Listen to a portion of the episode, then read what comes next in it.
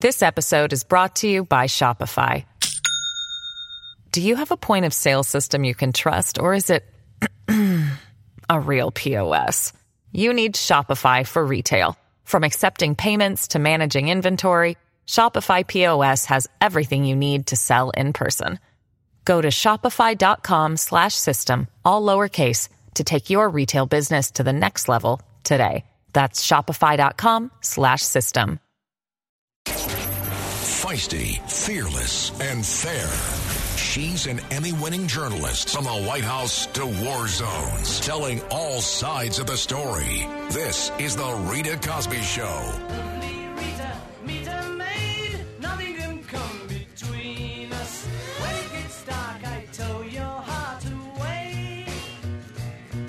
I've heard it all. And I actually thought maybe today the Secretary of Homeland Security, Alejandro Mayorkas, I actually thought maybe he was kidding. Maybe he was one of those guys who, when he tells a joke, you can't tell if he's kidding or not. Turns out he was actually serious when he testified before a committee of senators who were very frustrated and they were asking him about the border. And he had the audacity to say that the U.S. under this administration has, quote, effectively managed the ongoing border crisis. What? Are you kidding me? I bet you I could pull 500 two years olds off the street. Doesn't matter what city in the country. I could pull like a six year old and they would say, no, that border is wide open. That's dangerous. And yet today, Alejandro Mayorkas, with a straight face, told a group of senators, a bipartisan group, in between a hearing there that was taking place, and he said, We have done an effective job of managing the border. To me, that is such an outright lie, an outright misrepresentation. And no wonder senators were furious. What's your reaction to the fact that the guy who is in charge of our homeland security, specifically the border, along with Kamala Harris, that when he testifies under oath with a straight face, actually said that the Biden administration has done a great job with managing the border. You have got to be kidding me. You just look at the numbers. Since this president has taken over, they've had almost 2 million illegal immigrants that they've had encounters with. That doesn't even include the gotaways. Those are the ones that they know about since President Biden has taken office. And then last month, they had a record 7,000 a day, totaling more than 220,000. That's the biggest number they've ever had in American history. And that's before Title 42 is about to be lifted. So to me, this is so outrageous that he wants us to buy this line of hogwash that they're doing a great job at the border. And then when they were saying, okay, well, listen, if Title 42 gets lifted, what is your plan? And his plan is to add more officers. And I thought, okay, maybe he's having an epiphany. Maybe at that moment he's going to say, okay, we need more to keep the border safe, to block them out, to keep them to remain in Mexico, to make sure that they're being vetted. Uh uh uh uh uh. He actually said the reason that they're adding more officers is they want to have more to basically be in the holding facilities and the processing facilities so they can process them faster and then release them faster into the United States. This to me, it's like you can't make it up. What are they doing to our country? So tonight on the Rita Cosby Show, I can't wait to get your thoughts about all of this because it comes at a time where, boy, there are major, major security threats all over the country and all over the world. And later on in the show, we're also going to talk about Russia because some enormous threats coming from Vladimir Putin who is really, really stepping up the ante and really going after a whole bunch of NATO allies in terms of the, you know, rhetoric, also cutting off gas supplies. I mean, there's some really big developments that are happening over there. And now we have a wide open southern border that's about to get a lot more open, thanks to this guy who I actually think You know, give Will Smith's Academy Award, take it away and give it to Alejandro Mayorkas because that was a great acting job that I saw today because he had a perfectly straight face saying that the Biden administration has managed the border appropriately. To me, that is an amazing job. He deserves that Oscar. That that take that Will Smith Oscar, give it to Alejandro Mayorkas. He deserves that for that incredible acting job because to me, that was the most insane comment. I thought maybe I needed wax out of my ears or something. I'm like, what? Wait, wait, wait. Did he really say that? And then he repeated it again with a straight face. Uh, it's amazing to me. And then he was asked, okay, listen, well, what's going to happen when Title 42 gets lifted? And this is even more interesting. They come to him and he admits, oh boy, it's going to be really a deluge of people coming through our country. Yeah, it could really be a potential crisis. So why don't you stop it? Isn't that amazing? The answer would be, well, here's what we're doing to prevent that from happening. We're concerned for our own sovereignty, for our country's safety. Here's what we're going to do. No, he's going to have more people to help with the processing to get them in quicker and move them along into America. And admitted they don't get checked, they don't get vaxed. Uh, it is really astounding to me. And you could tell today when the senators were grilling him, they were just fed up because he was doing a rope a dope like I've never seen. It was like ducking, weaving, bobbing. This guy really, I mean, he puts Mike Tyson to shame in the ring. This guy was like, whoa, whoa, whoa, whoa. Take a listen. I want to play an exchange. This is with Congressman Norman, and he was asking Mayorkas about it. Take a listen. And if if, as you say, the border is more secure, what is your definition of insecure? Congressman, um, uh, you have so uh, grotesquely mischaracterized uh, uh my uh, position uh, on issues and my service to this country for more than 20 years. Um, Your actions prove different, Mr. Secretary. Your actions I, prove different. I have laid the out. The fact that what you, hold on, this is my time. Uh, the fact, and you're not going to answer questions. You, you, you, you're avoiding them just like you always have. At least he's consistent. You know, at least he's like, uh, well, I don't really know. I'm not really sure. Uh, I mean, to me, I really rarely say this, but watching it today, I am really worried for our country's security much more than ever. Usually, when someone goes on Capitol Hill, their job is to sort of send a message of assurance to the country because everybody's watching these hearings. It's not just the members of Congress who are doing the questioning that get a chance. The whole world's kind of watching this. And I'm thinking, my goodness, you know, I thought he would maybe come up with some answer that maybe we hadn't heard that would protect our American security. And yet, I am more concerned than ever. After watching him today, he seems like he has no clue. He seems like he is completely uh, out to lunch in La La Land and, you know, it's not a surprise that a number of members of Congress today said, you know what? It's time for you to resign. Listen to this exchange with Congressman Clay Higgins and Alejandro Mayorkas. My God, man. On the moment, you've been called upon to resign by myself and others.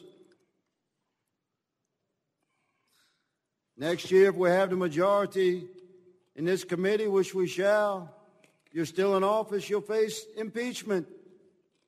I ask you as a man, own this thing. Out of respect for you and the office, I ask you to reflect upon that. And I'll give you my remaining 45 seconds to respond. Please feel my spirit and speak truthfully. Step away from your talking points and speak to the American people and own this thing. We're losing our country down there. We need you to resign. Save the country the pain of your impeachment. I have 20 seconds, sir. Please respond. Congressman, I couldn't disagree with you more when you state that when you state that our nation's sovereignty is disintegrating. Are you kidding me? Is there anybody out there that thinks that our border is more secure under this president You just heard, and he didn't even like, the whole thing was like, you should resign, save the country the pain of the impeachment. And we're worried about the sovereignty of our country. He said, well, no, it's not disintegrating. There's not really been a reduction.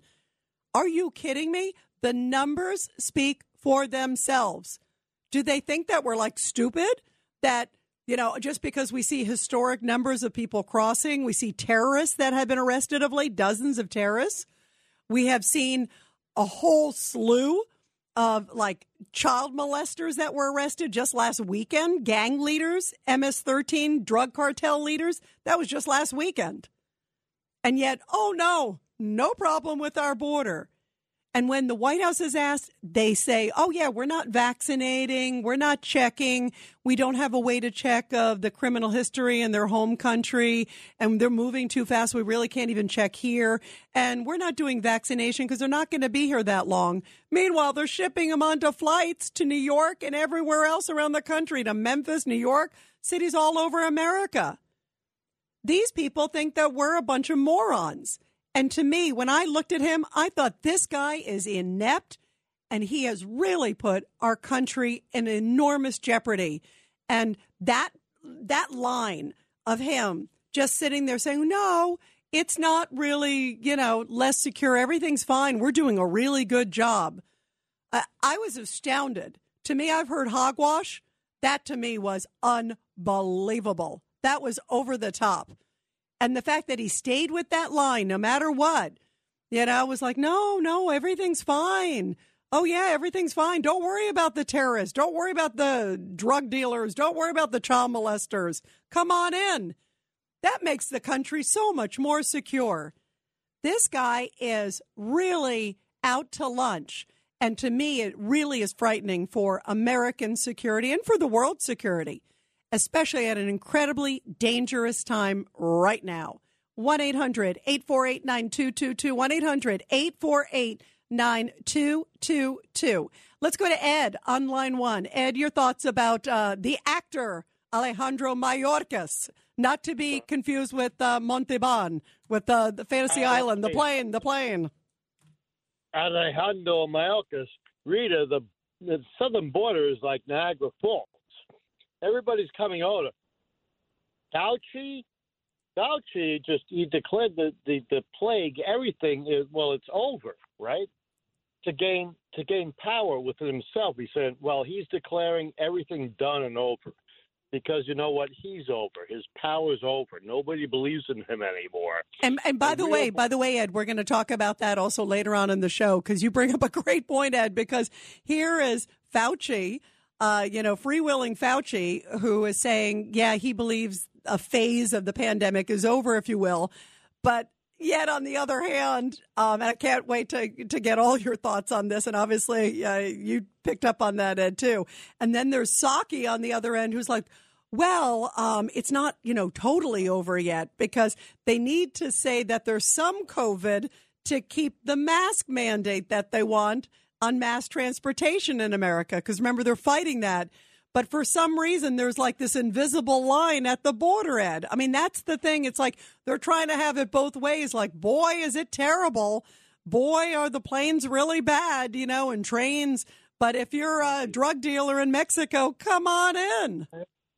Oh, Psaki Psaki. She's like an eddy, like a reverse whirlpool she's like she's like a she's like a conundrum and like contradicts herself in in utero. Uh, like she, I think she was born and she wanted to be unborn at the same time. Where did she come from? What did she do? Well, and, and by the way, Ed, I will make this comment to her that she's a good linguist in the sense that remember no oh. no no no the reason i'm saying this ed listen to hear me out. The reason i say this also an auctioneer she's an auctioneer. Yes yes yes. And and that's a great line. Actually ed that's a great line.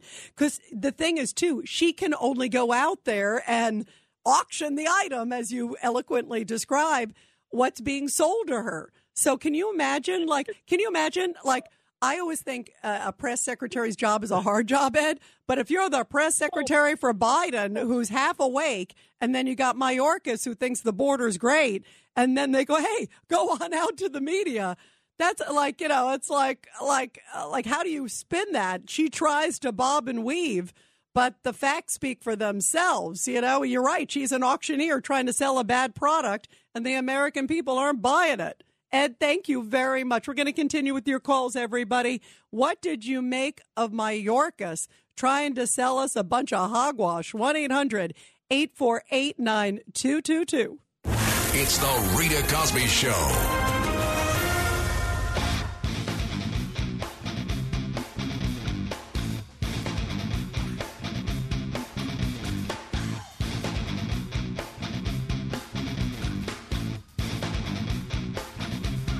A little bit of smooth criminal, and that is definitely the case with a lot of those who are crossing the border, especially the gotaways, because we don't even know how many of those are getting away. The worst of the worst are not the ones that we get, those are the ones who they are not able to apprehend.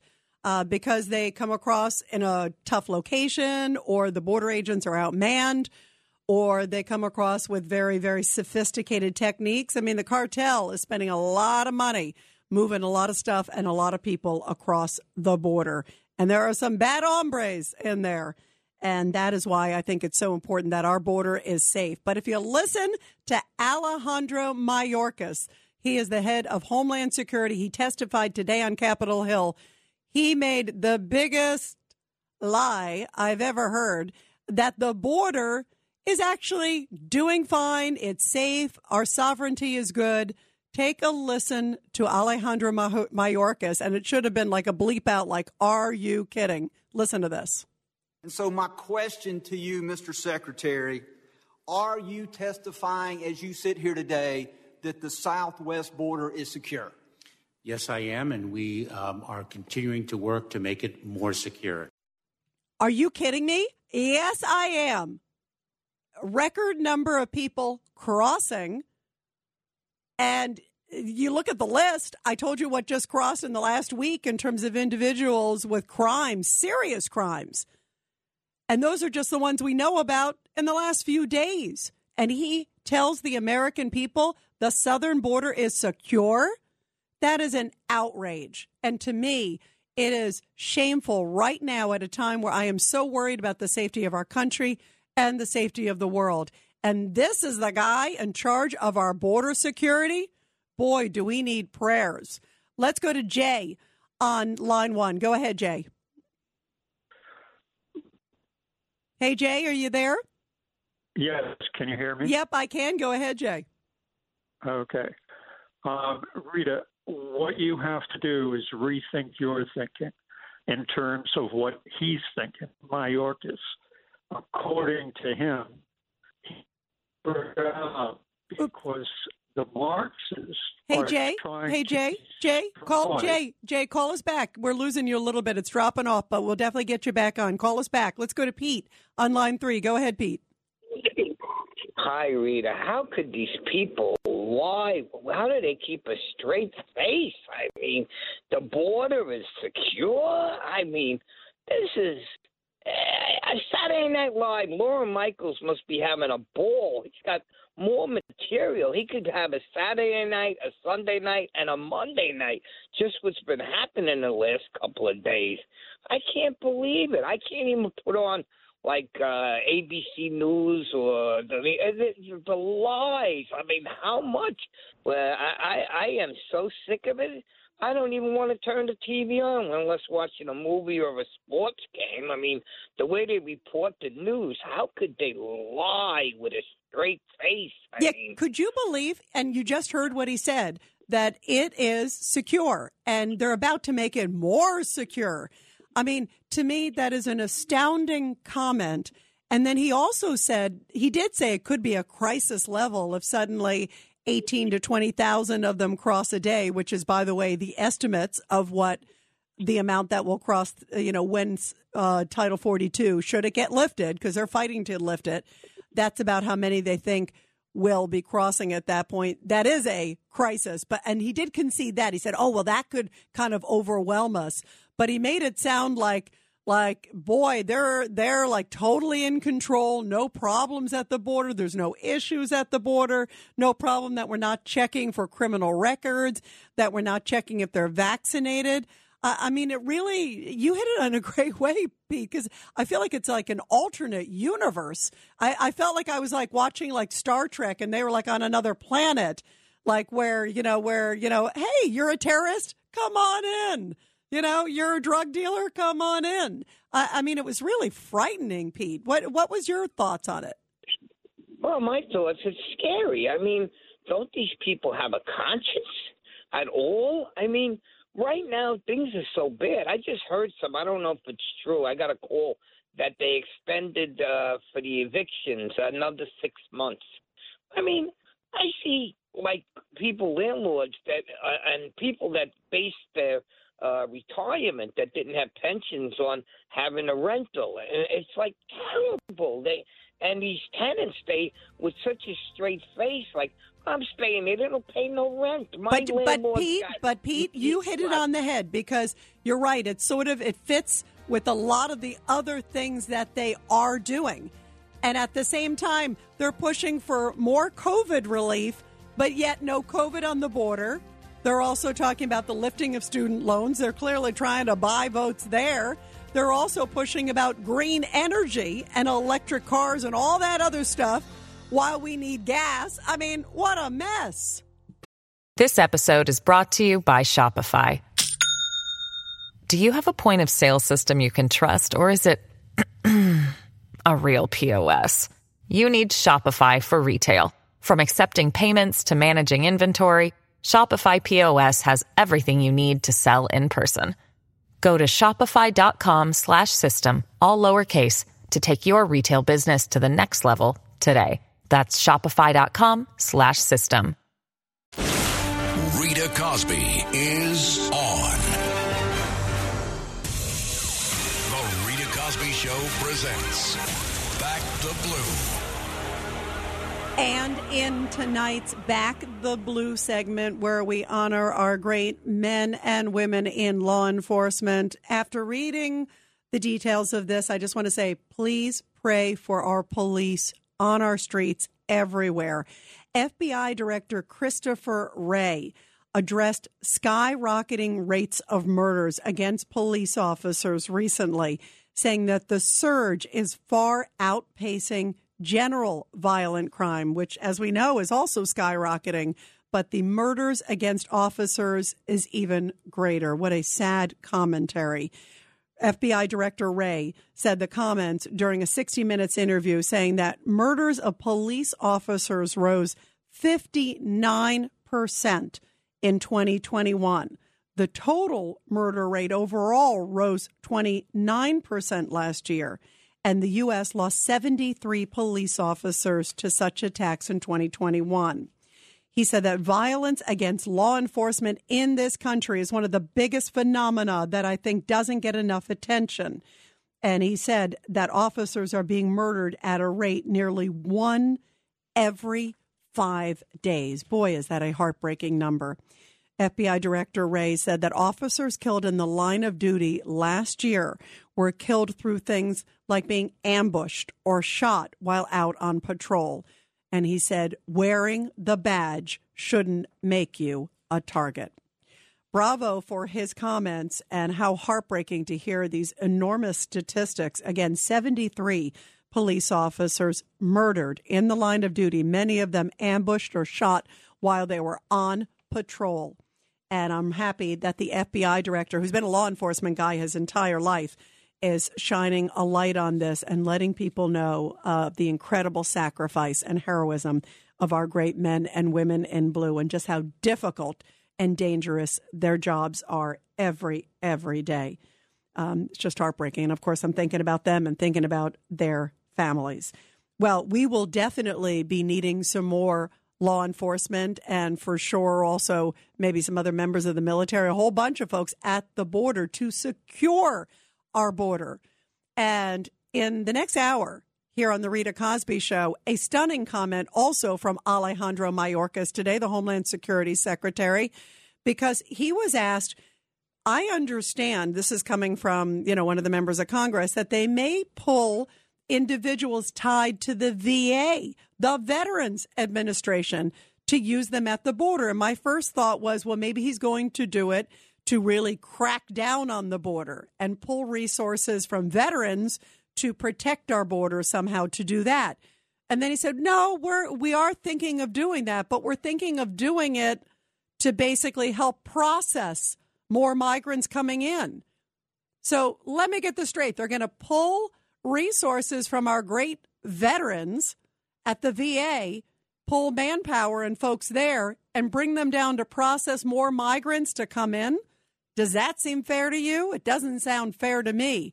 And we're going to talk about that in the next half hour or so here on the Rita Cosby Show, because that to me is just another thing, another just slap in the face, I think, to our veterans, to our great military. And that is not, that they shouldn't be babysitters, you know, to be pulling them away from important things that they need to do. You know, there are a lot of people in VAs that need more help in the VAs. We need to do whatever we can to help our veterans. And you're going to pull resources from there so they can process more illegal immigrants coming across the border.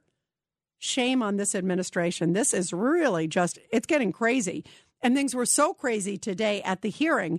This is Congressman John Katko of New York grilling Mayorkas, who again said the border is safe, it's secure, everything's doing great. Well, Katko wouldn't have any of it. Take a listen. Question is, sir, is very simple. What information do you have in your possession that your frontline agents who risk their lives every day, and some of whom give their lives every day, have, that don't have, that will tell you that you won't lose operational control to some of the border, at least when Title 42 is lifted? Uh, we have a plan. We have a plan that we have developed and that we have been preparing to execute. Your six pillar plan? Have been implementing implementing since September of this past year. Are you referring to your six pillar plan? Yes. Oh, has that been implemented or is that a proposal? That is underway in its execution. We began Let me ask you a question. planning in September. Let me ask you a question. That pillar, the six pillars. The surge started on January 20th when President Biden took office. Why didn't you implement the six pillars then? Oh. Why did you wait for 14 or 16 months to implement these things? Many of these lines of effort have been underway since this administration began.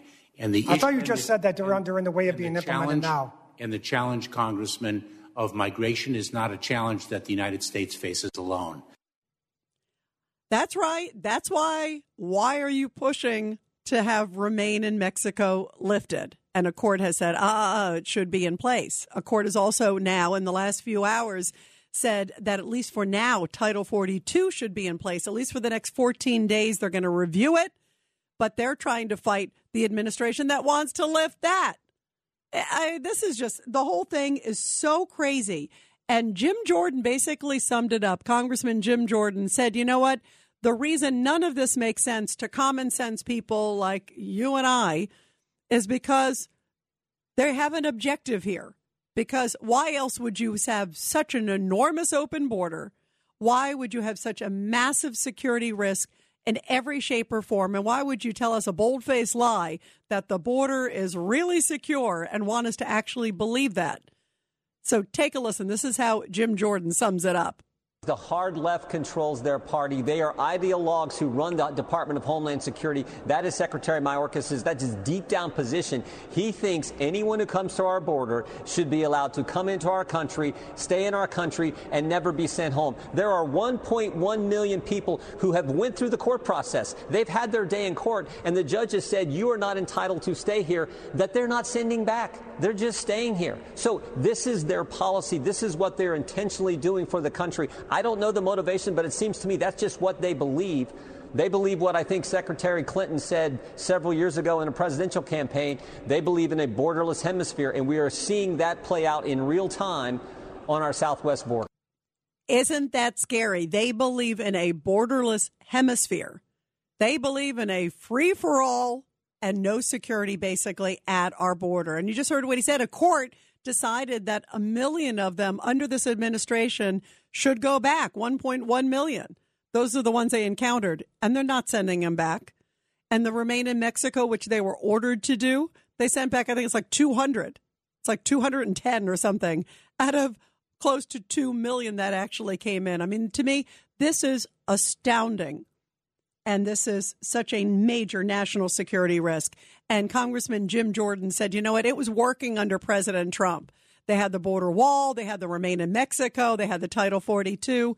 And this administration is dismantling everything. And he believes it is only because of politics and putting us all in enormous risk.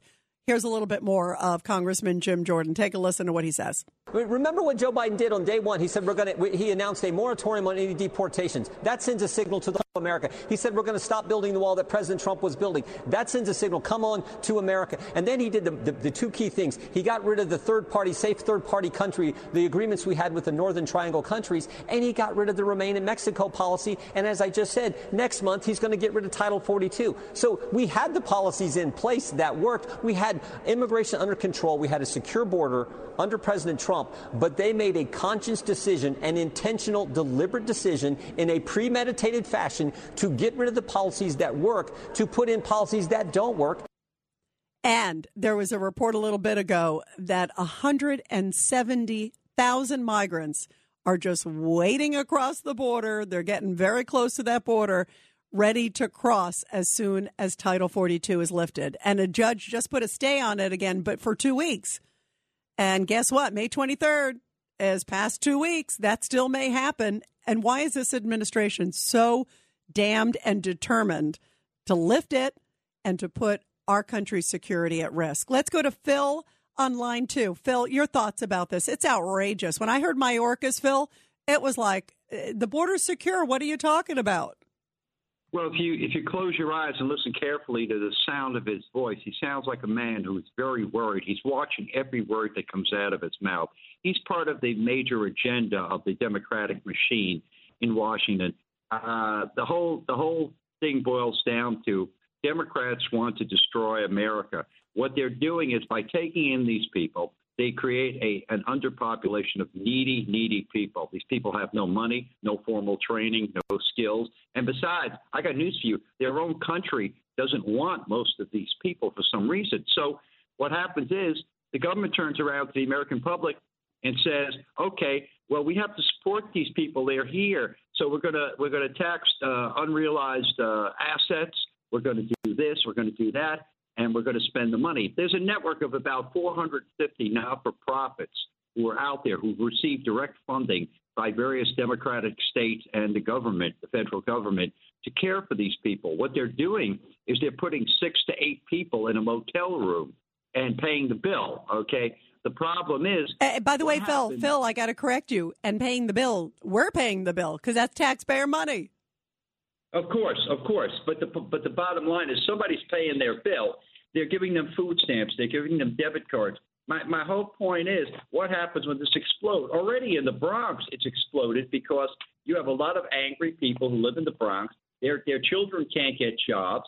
The, the, the adults, a lot of adults can't get jobs. The unemployment rate in the Bronx is about 11 percent because they're hiring people as low as three dollars an hour to do odd and menial jobs. And these people don't even speak English. I've been in a few large supermarkets and stores, and you have people there who do not speak English. And, and you look at them and you wonder, how, do, how don't you speak English? Weren't you born here? And, they, and some of them confess. They say, oh, I'm from Guatemala. Oh, I'm from Honduras.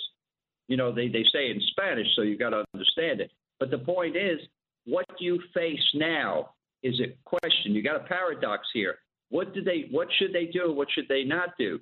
The issue here is that if Fauci is saying we're still in a pandemic, doesn't Article 42 still stand then? Yes, exactly. And that's exactly the point that even they can't even get their stories straight. Um, it's really quite extraordinary, Phil, because at one point he says, well, the pandemic is over, this phase is over, but then I'm still worried about it. Um, he's not going to the White House Correspondents' Dinner because he said he's worried about COVID. The president's going, um, but Fauci isn't going. I thought they always listened to Fauci. They always, quote, listen to science. You hit it right on the head, Phil. The hypocrisy, it just reeks. Thank you, Phil. You always are great. Let's go to Pete in New Hampshire on line four. Pete, your thoughts. Hey, Rita. Thank you for allowing me to speak on your show tonight, okay? Always, always great to have you, Phil. What do you, uh, Pete? What do you think? Yeah, number one, I, I told you uh, several days ago about Russia and the our government. These these floundering fools, as uh, people around me call them, Uh, all they had to do to get rid of Putin, number one, and I'm going to start with that, Rita, real quick. I'm going to run down the list. Or actually, do me a favor, Pete. Do me a favor. Stay focused on the border, just because we're talking about the border now. If you could stay focused on the right. border as a national security. All right. I went on to C-SPAN and I followed Mayorkas. Okay, Alejandro Mayorkas, and I followed every word, syllable that came out of his pie hole. Right. This guy is a skunk. Number one, like all the rest of the skunks in Washington, and some Republicans as well. Number two. Number three, when he started going against him, when he opened his pie hole, his trap, and started speaking about it's the American people are the we the American people are the problem with the border crisis. Are you kidding me, Rita? Really? Are you kidding me? Come on. You know, People- Pete, Pete, you uh, you put a great point there, Pete, because he still maintains the biggest threat to America are domestic extremists, domestic terrorists, and yet no problem on the border. No problem on the border. When if you look right now, even at the statistics, as I was saying, of what crossed this weekend, I'm talking a few days ago, it was a couple gang leaders, cartel leaders, uh, convicted child molesters, somebody uh, who was uh, convicted of murder in their home country. That was just last weekend.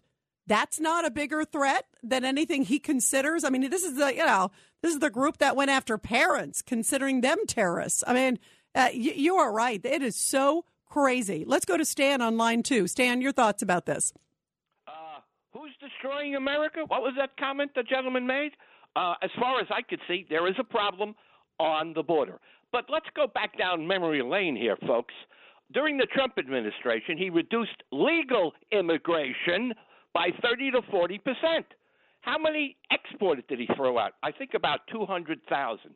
That's nothing. Stan, the wall Stan. do? The wall did nothing. Stan, nothing. listen, Stan. You know, part of the reason was because the Remain in Mexico policy was in place. So they were forced to go through the asylum process in Mexico. So fewer came through, Stan. That's exactly why. And then they also had a much more stricter policy. Don't you think it keeps America more safe if people are vetted? I mean, you heard who crossed this weekend, Stan.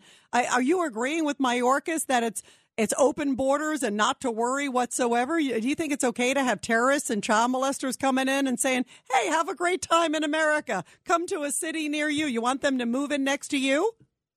obviously what you just said of course not any idiot you know who would agree to that is is stupid. I'm not. First of all but they did nothing okay? Legal immigration was reduced. Legal. He did nothing for illegal immigration during his time because nothing was happening. So what put up a wall. Will a wall stop people? Think for a minute. It actually did. narco- Stan, Stan. And the reason I'm going to say you're wrong um, is because border agents that have been down there that, and I have heard every single border agent that has been asked about the ball, uh, the wall said, yes, it has helped. And those are the folks on the front line. They know much better than you and I do. They're living it every day. They have said the wall was helping, at least the parts that started. Because remember, as soon as Biden came in, he took it down. And part of the reason that less came across was they knew that President Trump would throw out if you had a criminal history or whatever, you were out of here. I mean, he was, and, and also the ones that came through, went through the process. That remain in Mexico policy was really pivotal because they had to get asylum vetted before they could come across. Right now, this administration saying, don't worry, you don't need to be vetted, you don't need to be vaccinated. Don't you think, Stan, that, that that's a problem? To me, that's an enormous problem. Absolutely. I agree with you on that particular point. Absolutely. But let's not be hypocrites here. This problem has been going on for more than 20 years, not just Democrat, Republican. Absolutely. I would like to be honest with you, I'd like to see troops at the border. If you'd see a troop, I mean, I, I believe in that. I wish the president on this would do that. I think we'd see something in that regard. But, But they won't do it. But Stan, Stan, they won't do it, as you can tell. They, well, they, neither did Trump. Trump never did it. Stan, he didn't uh, put the military down Stan, there. they were on the other side of the border. They weren't even coming across because they knew it wasn't a free for all. They are walking around with "I love you, Biden" T-shirts. Thank you for, you know, I don't care what com- crime I committed. I can't wait to come to America. I mean, that's basically the state right now. They knew under Trump that A, they'd get thrown right back if they were caught, and two, they had to get vetted before they came here. So, so all of those things you're saying are not correct, but I love your call anyway. We're going to continue with your calls, everybody, after the break. 1 800 848 9222. This is The Rita Cosby Show.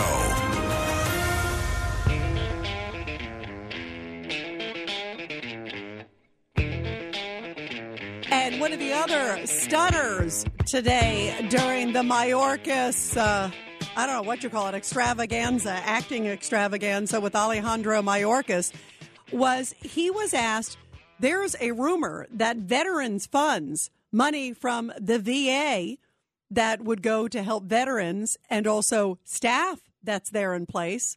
And by the way, you know, we would love to have as much as possible for our veterans. A lot of VAs could use more help. Um, and they're thinking about pulling resources from the VA to help at the border. And just as Stan was talking about maybe the military at the border, I was thinking, gosh, maybe they're going to put armed guards at the border. Maybe they're going to finally have an epiphany. No, no, no. Mayorkas basically and Psaki also suggested that some of the funds would maybe go so these folks could help with processing so more of them can come through. You, you can't make this up. Listen to this exchange. My question to you today is uh, yes or no answer. Is the, the, Department of Homeland Security planning to reallocate resources, doctors and nurses from our VA system intended to care for our veterans to help care for illegal immigrants at our southern border? Congresswoman, um, let me let me be clear because an interagency effort is precisely uh, what the challenge of migration requires, and it's not specific to 2022, nor 2021, nor 2020, or the years preceding. Right, but I'm just asking you a yes or no question. Oh. Are you planning on taking resources away from our veterans to help deal with the surge at our southern border? That's Con- a yes or no question. Actually, Congresswoman, um, the resources uh, that the medical personnel from the Veterans Administration would allocate to this effort is uh, under the judgment of the Secretary of Veterans Affairs, who prioritizes the interests of veterans above all others uh, for very noble and correct reasons. Do you know if you have you had any conversations about reallocating those resources? I have not uh, personally, but of course our teams, our personnel uh, have, and I'd be very pleased to um, uh, to follow up uh, with you. In other words, other people are discussing this and we're planning it. Isn't that great? They're going to take resources from the VA to fix what is a messed up border that they won't admit, but not to protect the border necessarily, but basically, as he further explained, for processing to make sure that the migrants are processed appropriately so we can kind of hurry them up and get them into the country. Because, boy, we can't wait to do that when they're not vetted and not vaccinated. Uh, it is astounding. Let's go to your calls, everybody. 1 800 848 9222. 1 800 848 9222. Let's go to JC in Pennsylvania, line seven. Go ahead, JC. Hey, hey, Rita, this is disgusting. First of all, I suggest that we do a special envoy, uh, envoy and send Stan to the border. That's number one. You got to send Stan to the border. Okay? Uh, this is a sacrilege. We're taking money from the vets. Okay, so we're robbing the vets. Why don't we just help the vets out? How many of these vets are underprivileged, don't have enough money. They live in shambles, and they're going to take money. Instead of giving them money, money from the vets, they're giving them phones, Uber rides, plane rides, on the trail coming up. is the UN giving money out for these people. It is. It's amazing, JC. You hit it on the head. They're giving them all these things, the phones, as you mentioned, all that stuff.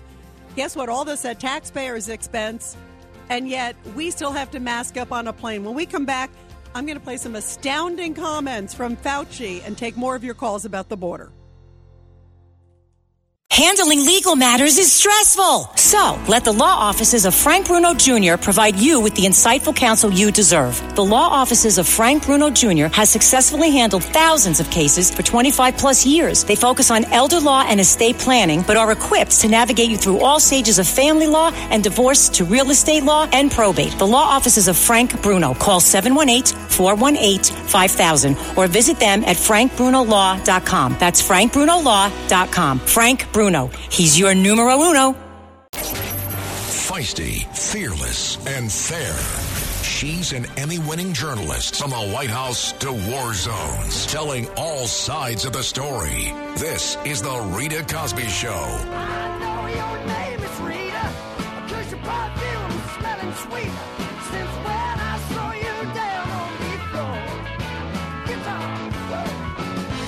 And this White House is trying to have it both ways. Because on one hand, they're like, well, you know, there are problems with COVID, and that's because we want a mask mandate in place on planes. And then on the other hand, anytime you ask them a border question, like the ones that came today to Jen Psaki at the White House press briefing, it's like, oh, well, you know what? Uh, the border seems to be very safe. That was sort of the message from Alejandro Mayorkas, who, by the way, tomorrow is going to be another day of grilling for him. And Jim Jordan gets a bite at him tomorrow. We heard from Jim Jordan in the last hour, but tomorrow, Jim Jordan will be on the committee that actually gets to ask him questions tomorrow. So I can't wait to hear some of those exchanges because members of Congress are just as perplexed as I think most of you, and I certainly am, when I heard Mayorkas say, the border's safe. No problems there whatsoever. Everything's been effective. We're doing a great job. I mean, it is just such a bunch of hogwash. And they are still pushing again to lift Title 42, even though judges kind of keep stepping in and keep trying to say, no, you're overreaching. That's not appropriate. But if you ask Jen Psaki, as a number of reporters did today, how can you reconcile this mask mandate that you're pushing on mass transit in America, on planes and trains and buses, and then say that our southern border, there's no COVID, even though you're not testing them, you're not doing any of that. And if you listen to Circle Back Psaki, she kept circling back and she kept saying, oh, it's not our decision. The CDC on its own, we're listening to the science. And the CDC says it's okay on the border. The border is a pristine, beautiful place. Take a listen. Mayorkas is getting a, real grilling on Capitol Hill today, particularly about Title 42 and the plans that are in place to deal with it. DHS has acknowledged that a surge would uh, put a substantial strain on resources. Now, obviously, DHS announced this 6.20 page plan but given that strain that DHS is anticipating, why should the American people have confidence that you'll be able to deal with that surge of migrants if Title 42 is lifted? Well, first, I would say, just as a reminder, it is a health authority, not an immigration plan or an immigration authority, and it's not meant to be a replacement of. So the determination about where we stand and to lift it was made by the CDC. Right. We had zero to do with it. We're just following the science. We're just checking. And speaking of the science, Mr. Science, freewheeling Fauci, has been feeling neglected of late because he hasn't been able to really weigh in. People haven't been asking him if he looks like Brad Pitt or if he's on the cover of People magazine. He's missing his moments. And so if he was the barometer of science, remember? And even the administration, this administration kept quoting him over and over and over again. But now they don't really like what he has to say. And this to me is such a bunch of hypocrisy if you listen to this. First of all, here is Dr. Fauci. He did an interview with PBS and he was asked, What do you think about the state of the pandemic? So listen to Mr. Science, Dr. Fauci. How close are we to the end of this pandemic? Well, that's an unanswerable question for the following reason. And and I don't want to be evasive about it, but let me tell you why I'm giving you that answer, Judy. We are certainly right now in this country out of the pandemic phase.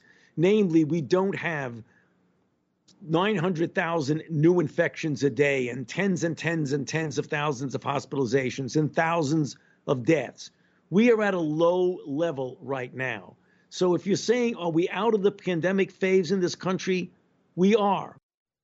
So we're out of the pandemic phase. And then he further explained this virus. If we can keep that level very low and intermittently vaccinate people, and I don't know how often that would have to be, Judy, that might be every year, that might be longer in order to keep that level low. But right now, we are not in the pandemic phase in this country.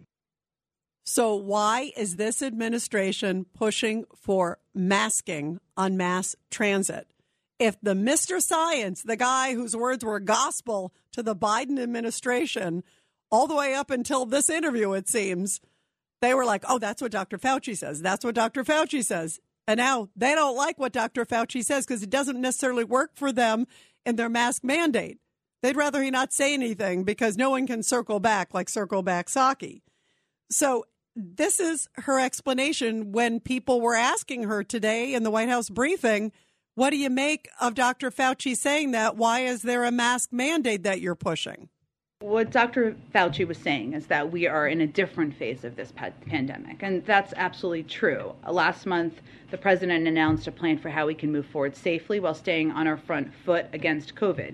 As he pointed out, nationwide cases are relatively low, far below the 900,000 cases a day uh, we saw during the Omicron surge, even as we've seen upticks. Um, hospitalizations are about at about the lowest level since the pandemic, and deaths are declining. So there's no question that we're in a moment, a different moment in our fight against COVID. But we also know COVID isn't over, and the pandemic isn't over.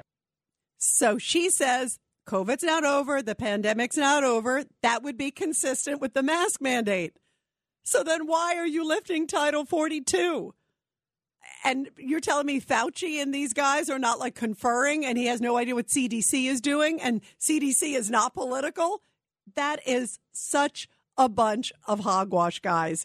And so then reporters said, wait a minute, okay, this weekend is the White House Correspondents' Dinner. I've been there many times. It's a great event. The who's who goes, but we're all clammed into a room. It's like a couple thousand people, by the way, in a room.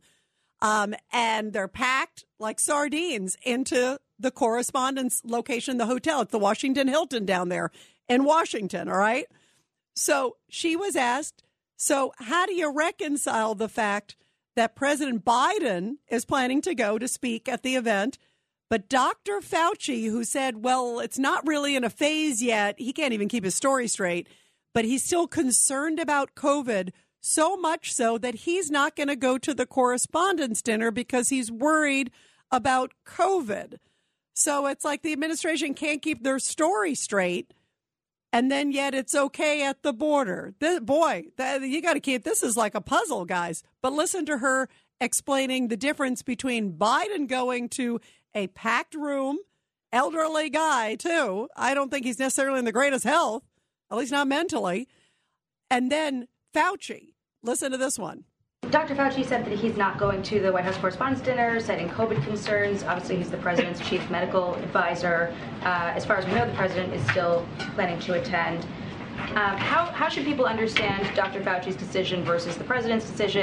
And is there any concern that the president would be seen as not following the science in some way? Well, first, uh, I would note and respect everyone's privacy, including Dr. Fauci's, as much as he's very much a public figure. But as you all know, he can speak for himself and his decisions. And um, every individual will make their own decisions about whether they attend this event, other events, whether they wear a mask at it or not. So when we like what Fauci says, oh, we're following the science, we're following the advice of Dr. Fauci. But now, because the president wants to be seen with a bunch of journalists, and other people and some celebrities and everything else that go to the correspondence dinner, it's okay. Fauci just speaks for himself and everybody can make a different opinion. Wouldn't that have been the nice thing for this White House to have said to the average American about decisions as to whether they're on a bus or a plane or at a restaurant? I mean, wouldn't it have been nice to say it's up to you to make your own decision? But because the president wants to go to this dinner to hobnob with journalists and to hobnob with celebrities and everybody else, it's okay, even though his chief medical officer says it's too dangerous and he won't go. This is unbelievable. And it's just like the mask mandate, put that in, but border, no problem with COVID there. Boy, are they picking and choosing. And if to me, this just epitomizes the double standards and the politics that really are at play. This has nothing to do with science. This is all about politics. 1 800 848 9222. Um, let's go to Paul on line three. Go ahead, Paul, your thoughts. Evening, Rita. Um, if you can humor me. Uh, by the way, that uh, Dewey Cheatham and Howe last night, that's from the Three Stooges attorneys. But uh, moving on. By the way, was that you or who called in? Was that you or someone no, else? Somebody called in. No, I somebody called in and remember. I remember. Yeah. That was a good one. I actually I forgot about that. I love the Three Stooges, but it's I wasn't. sh- By the way, I wasn't sure if it was them or even Abbott and Costello because they had some good ones too. Yeah, that was the Stooges. But uh, if you could humor me on this, if I could ask Mayorkas a couple of questions, this is what I would like to ask him. First question is, if you're doing a good job or a great job at the border, can you describe for us what a bad job would look like? Oh God! By the way, Paul, that would have been a great question. You're absolutely right. Like if this is good, uh, you know, it's like uh, I can't imagine what bad looks like. Exactly. I got a couple, a couple more of you humor me here. Sure. Um, can, uh, um, anytime I've gone overseas to another country, I need a passport. In some cases, a visa. Can you name any other country in the in the world where you could just show up and be considered part of the population? That's a good one too. Good one. Let's hear your next one, Paul. You're on a roll. I'll, I'll keep going then. Uh, Mr. Mayorkas, when is your next trip to the border, and when was your last trip to the border? How about how about when is your boss, the president, going to make his first trip? Because Paul, he hasn't even done his first trip. The president, he literally like drove near the border on a campaign stop years ago, and I mean, isn't that amazing? At a time like this, that he hasn't even made an effort to go because he doesn't want to go because he knows it'll draw attention to the problems. You know, he doesn't care. Absolutely not. I mean, I, I- thought he said he went there many times, or was that the vice president said she's been there many times? That was her many times, and she did do a quick stop. Remember, I think it was in McAllen, Texas, but she did like what was a couple hours stopover. That's all she's done as being head of the border. Because he posted, he put it on her because he doesn't want to deal with it. He doesn't care. You know, that's why I think he gave it to her. Paul, great call. Thank you very much. Uh, let's go to Diane on line two. Diane, your thoughts? Okay. My thoughts on all the stuff that's happening with Title 42, with uh, the, you know the, the uh, head of the uh, Homeland Security, with everything that's going on and's been going on. There's only one reason for it. One simple reason. More desperate, poor, dependent people that will vote Democratic. And that is the whole reason. They want to get this Title 42 up because the midterms are coming and they need a couple million more to vote Democratic. That's the only reason. They don't care if it's the end of this country. They don't care if a million people get raped and beaten. They don't care. Yeah, you know what? You know what, Diane? important is keeping the power. Diane, by the way, Diane, and I agree with you that they seem to clearly have a mission to bring them in. And in fact, just as you said, Elizabeth Warren, by the way, it was over the weekend, they stopped her and she said, Well, you know what? Um, yeah, I think amnesty is in the works. Uh, it was like, whoa, whoa. She threw it out in an interview with CNN and was like, yeah, um, you know, we're trying to get people into the country. And then basically we're talking about amnesty and we're talking about this. So what is he going to suddenly do some executive order and say, okay, you're all citizens. Enjoy your uh, election next week. You know, I mean, that, to me, there clearly is a political motive. And to me, it is a dereliction of duty. And to see this Mayorkas guy, he is a major clown and seemed so incompetent and seemed so over his head. It made me really worried about security, as it clearly does to you. Diane, thank you. Great call. Let's go to Sherry on line four. Sherry, your thoughts. Hi, Rita. Uh, this whole administration is incompetent. Yeah, I agree. Top- I agree. It's the- par for a top down. course, right? He's following the lead of his boss. Exactly. Now, I have a question. How come the people from Ukraine who actually have a legitimate reason for asylum, their country was invaded, they're getting bombed day and night, they have to have a sponsor, and they're allowed to stay for two years. But these people, they're letting in willy nilly. You know what's a scary thing, Sherry? Because many people believe they would not vote Democratic, those individuals. The same reason that I think, you know, and, and who knows which direction they would vote, but a lot of people believe they would vote for Republicans for security and for a lot of other issues for those reasons. And also, just like a lot of the Cubans, they have been very difficult about Cubans coming into the country. Cubans traditionally many of them vote at least Republican. Not all, but many of them vote Republican. So I think you hit it on the head. It's such an of those people if they're not fleeing, you know, uh, you know, destruction and and literally hell on earth. I mean, if you look at what's going on in Ukraine, and boy, do they warrant asylum. And are they all hardworking people and good people and coming, you know, coming over here for genuine reasons, just as you said and so far, this administration has been like bragging how they're only going to take a hundred, a hundred thousand of them, but they're bragging like it's some big number. And yet, we had more than two hundred thousand encounters last month alone across our border. That war has been going on now for more than two months, and they believe that twelve million people have been displaced. And the best we can do is do a hundred thousand uh, you know, now you and I both know why. Shame on this administration. Boy, are they playing politics. We're going to continue with your calls, everybody. 1 800 848 9222. This is The Rita Cosby Show.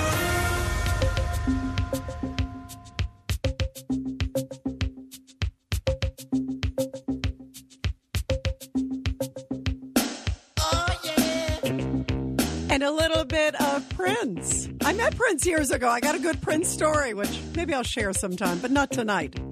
But I will talk about my concern of what is going on indeed in Russia regarding Ukraine. Boy, some really, really heavy rhetoric that is happening from Vladimir Putin. And boy, is he just saying anybody who basically interferes with his war on Ukraine will basically have a lightning response and it will be swift and it will be severe. Some very strong rhetoric, and we're going to talk about that in the next half hour here on the show. And by the way, also, uh, as we talk about war, a very very uh, somber moment right now because it is Holocaust Remembrance Day uh, that is taking place all over the world, um, honoring the six million Jews who were murdered during World War II. It's a day I think we should never forget. We should never forget what happened to them. I don't think any day.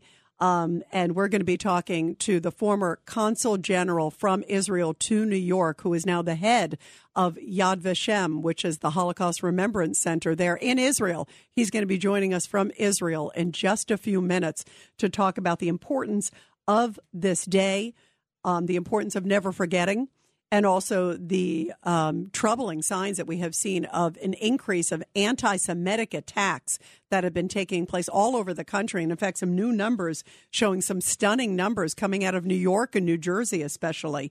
And we're going to be talking about that as well. And he's going to be joining us in about uh, about six seven minutes or so here on the Rita Cosby Show. A very important time and great to be able to talk to him from Israel and then I will take your calls. Also, I want to get your thoughts on what we should do about Vladimir Putin.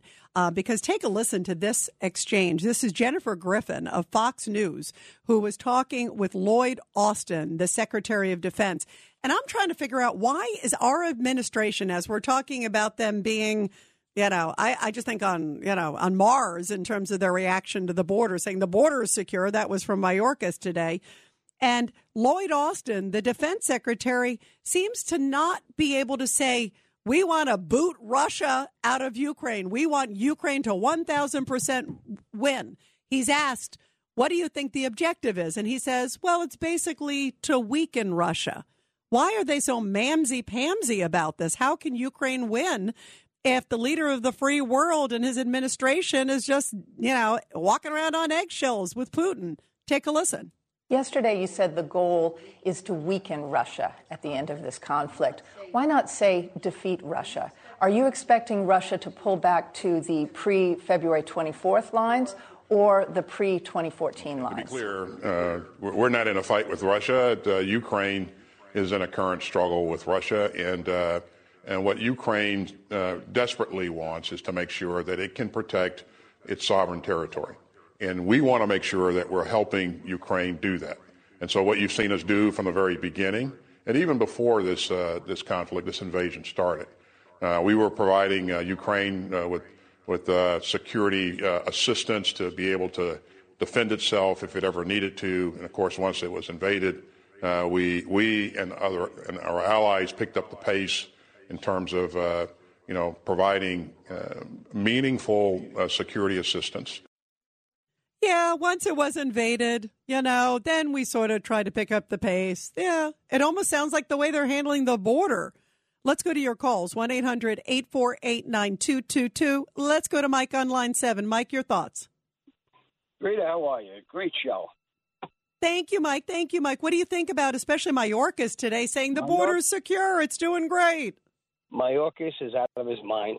I have I have question number four for him and that would be from that good call that I called earlier. Yeah, he had good ones. Yeah.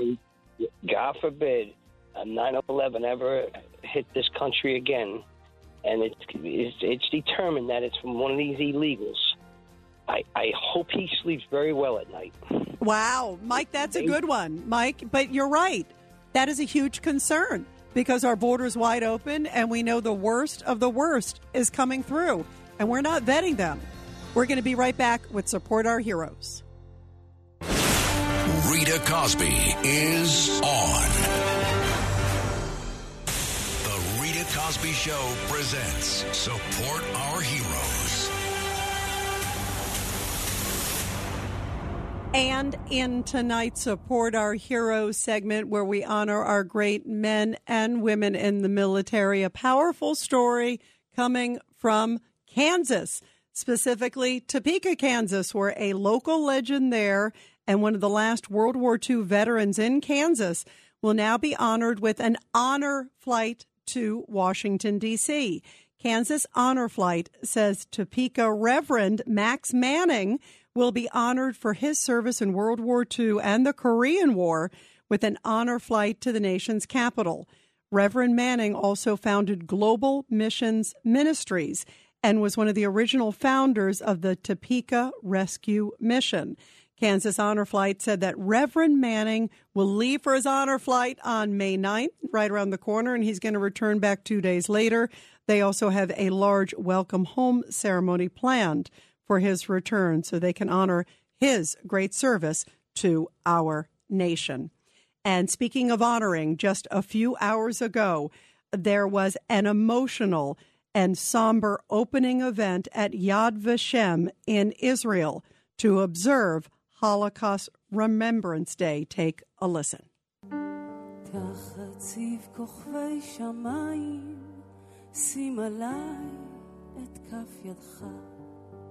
Holocaust Remembrance Day is now being observed around the world, and it comes at a time where there has been an increase in anti Semitic attacks across the globe and including in the United States.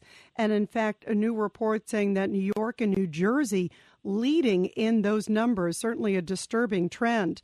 And joining us now to discuss all of this is the former Israeli consul general to New York. He is now the chairman of Yad Vashem, the World Holocaust Remembrance Center. Consul General Danny Dayan, thank you so much for joining us. Hello, Rita. Thank you for having me. Always a pleasure. You know, you two and you and Yad Vashem do such important work talk about the very, you know, deep significance of this day. Um, you know, my father grew up right outside of the Warsaw Ghetto. So for me, this is very, very uh, important. And I think the world needs to always remember what happened and the courage of those people.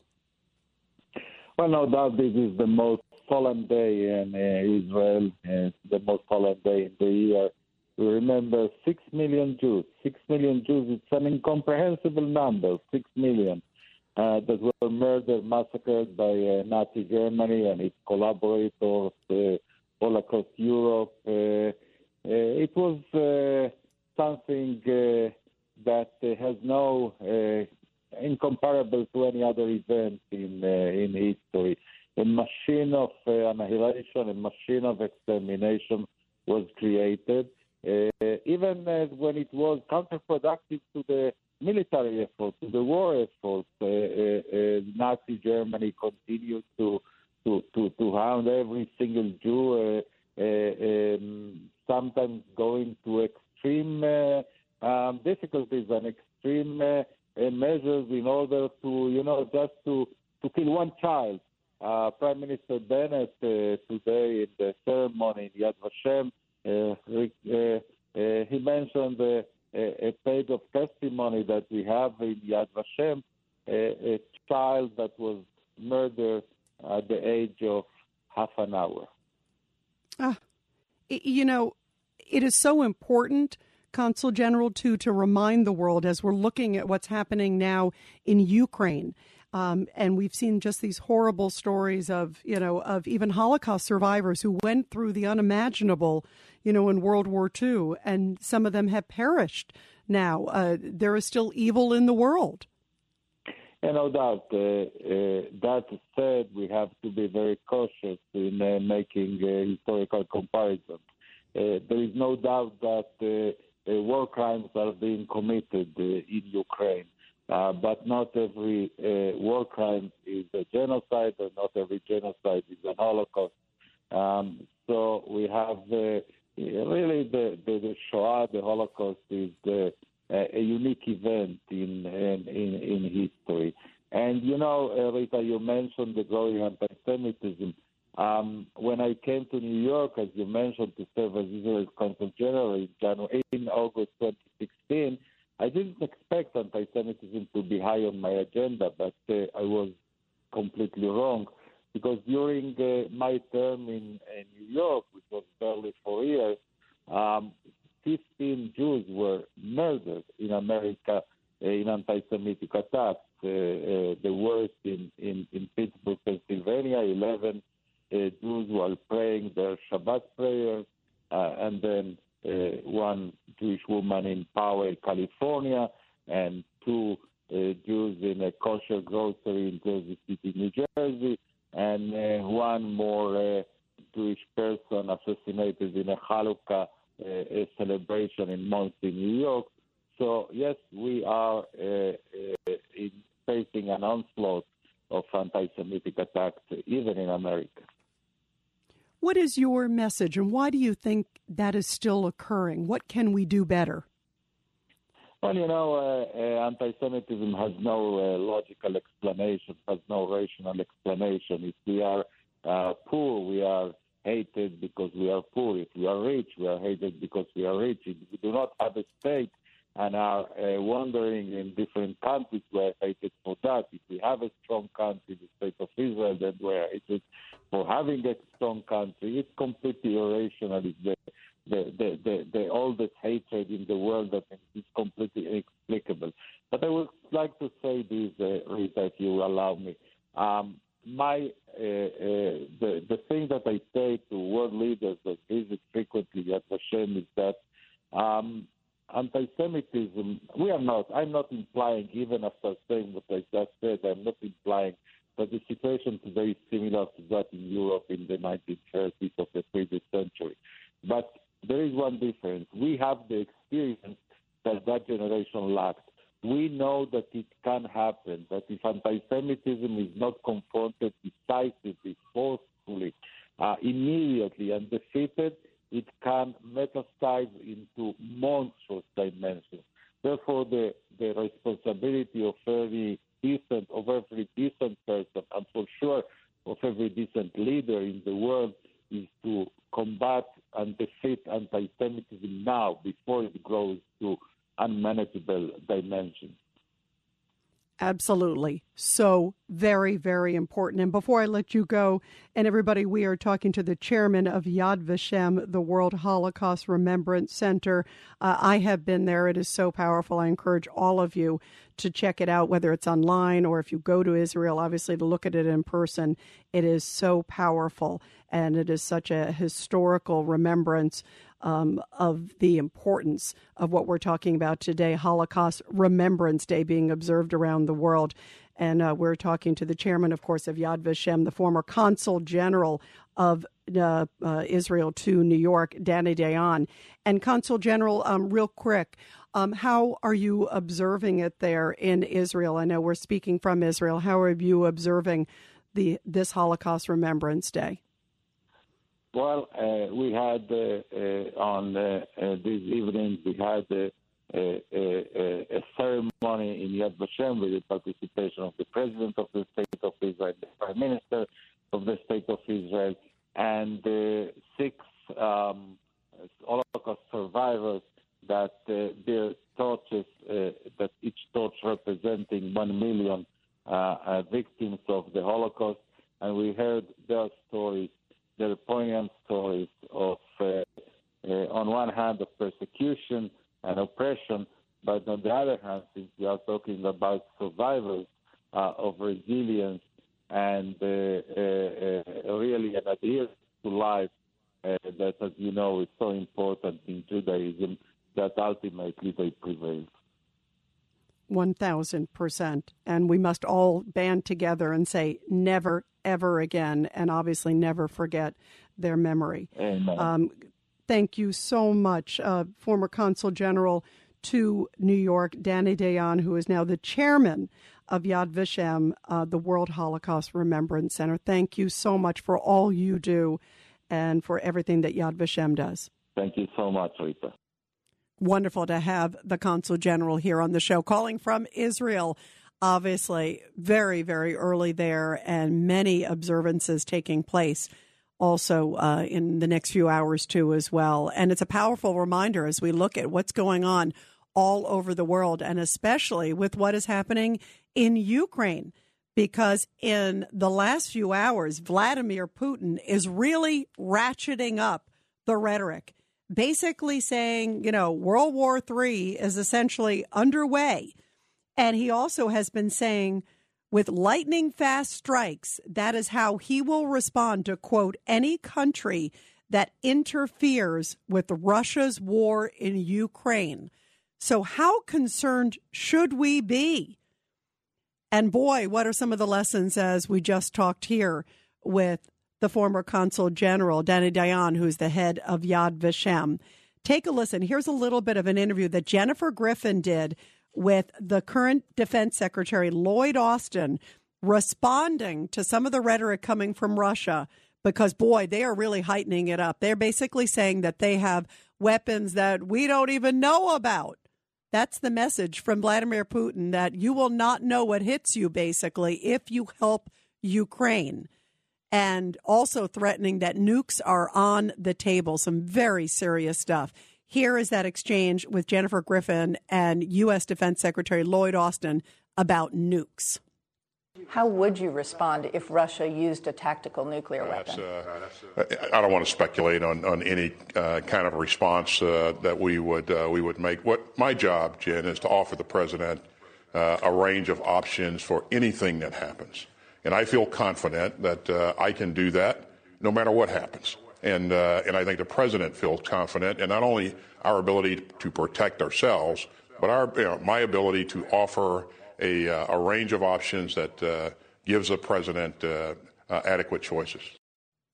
So, because of the threat of nukes and this rhetoric that is definitely coming from Vladimir Putin, he's clearly heightening it. In fact, the Russians even hit a bridge that went from Odessa to Moldova. And they're talking about trying to get the separatist area there in Moldova. They're clearly trying to escalate and expand the war, if you will, and saying that if anybody helps Ukraine, basically, you'll be surprised by the kind of weapons that we will be used against you. How scared should we be about Vladimir Putin, or is it all bluster? Well, it certainly seems like this administration is clearly very concerned. And I don't know how you win the war for Ukraine if they are scared as they appear to be, because they're afraid to say, we want to kick Putin's butt. We want to get him out of the country. We want to get him out of Ukraine entirely. We want Ukraine to win. They're still dancing around with the verbiage. And I want to hear if you think it's because of the threat of nukes, or do they just not want to be all in on Ukraine? Take a listen to this back and forth again with Jen Griffin of Fox News and Lloyd Austin. Yesterday, you said the goal is to weaken Russia at the end of this conflict. Why not say defeat Russia? Are you expecting Russia to pull back to the pre February 24th lines or the pre 2014 lines? To be clear, uh, we're not in a fight with Russia. Uh, Ukraine is in a current struggle with Russia, and uh, and what Ukraine uh, desperately wants is to make sure that it can protect its sovereign territory. And we want to make sure that we're helping Ukraine do that. And so what you've seen us do from the very beginning, and even before this, uh, this conflict, this invasion started, uh, we were providing uh, Ukraine uh, with, with uh, security uh, assistance to be able to defend itself if it ever needed to. And of course, once it was invaded, we, we and, other, and our allies picked up the pace in terms of uh, you know providing uh, meaningful uh, security assistance. Boy, that sounds like circle back Psaki. What do you think, guys? 1 800 848 9222. Uh, let's go to Norm on line one. Norm, your thoughts about this. And also, as we were just talking to, you know, from Israel, uh, we were talking to the former consul general, the head of Yad Vashem. Yes, I, I've been there, Rita. I was there in, uh, a long time ago, 1979. Um, it's so yeah, powerful. I mean, we, By the way, Norm, you know, are you talking about Yad Vashem? It is so moving to go through there yes. to see. I think everybody in the world needs to go there and see the effects of war and, and the evil that exists. Mm-hmm. And and you know, I hate to, you know, I think about just the horrible things that happen to those people, and I see these images of what's been going on even in Bucha you know, obviously right. every situation's different, of course, but you know, it, it, reminds us that evil still exists in the world as it did back then. Right.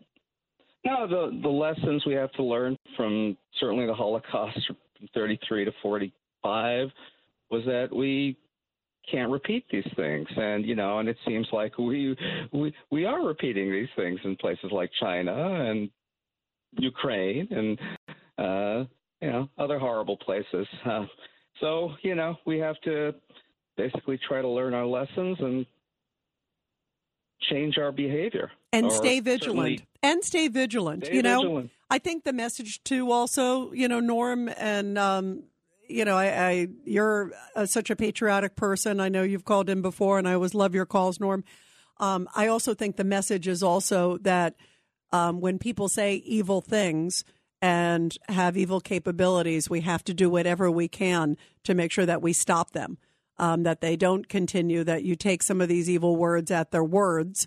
Um, and we've seen that even in the case of Putin. You know, he's made a lot of evil claims, you know, saying he was going to go into the country, he was going to do this, he was going to do that, and he did it. Um, and to, you know, whatever you can do to stop um, evil people for you know for doing what they're doing against others. It's it is such an important thing that good people need to stand together.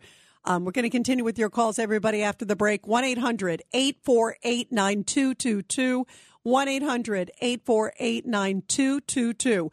What do you make of what's happening now in Ukraine and Vladimir Putin saying that he will react at lightning speed if any country helps Ukraine with military assistance? Um, should we be scared of that? Should we realize that we still have to do something to kick him out of Ukraine? Are we still trying to kind of have it both ways? You just heard from General, you know, from General Austin, the Secretary of Defense, saying, well, you know, we are trying to weaken Russia. Is that the objective here? I thought winning was and beating evil. 1 800 848 9222. It's the Rita Cosby Show.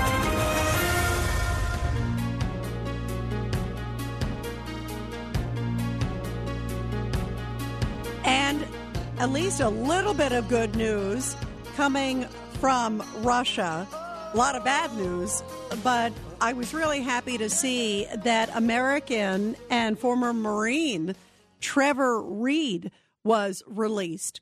It was part of a prisoner exchange, which is really interesting that the Russians released him. He was there uh, after kind of getting into a fight uh, they said after he had been drinking or something one night in Moscow, uh, and then was sentenced for a long period of time.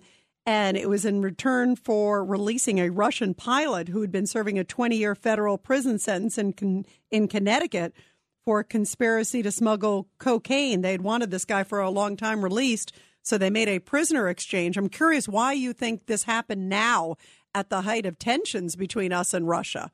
What do you think Russia wants from this? And do you think it was just a simple prisoner exchange, or is there something more to the story that we'll find out later? But regardless, I'm happy that he is at least now in American hands, and his parents got the good news just a few hours ago. Take a listen to them. Oh, obviously, we're ecstatic. Uh, Joey's here too. Hi, Joey. Tell us how you're feeling. Uh, hard to explain. Answered prayers. Yeah. Answered prayers. That's the parents. Uh, but they did say that he was limping and they felt that he was not treated well in prison there in Russia. Take a listen. He looks terrible to us. I mean, like, as his parents, we know he does not look well. Yeah, they said he did not look well. So, do you think there's more to the story? And why is Vladimir Putin releasing him? There's still some other Americans that are over there at a time where he's saying, if you go in or do anything to help Ukraine militarily, listen, we're giving them javelins, we're giving them definitely military hardware, not the big stuff that they want. But he said anything, you will feel the wrath of Russia. So why would he do this exchange now? What are your thoughts, everybody, about this? Let's go to Karen real quick on line two. Karen, your thoughts about all this?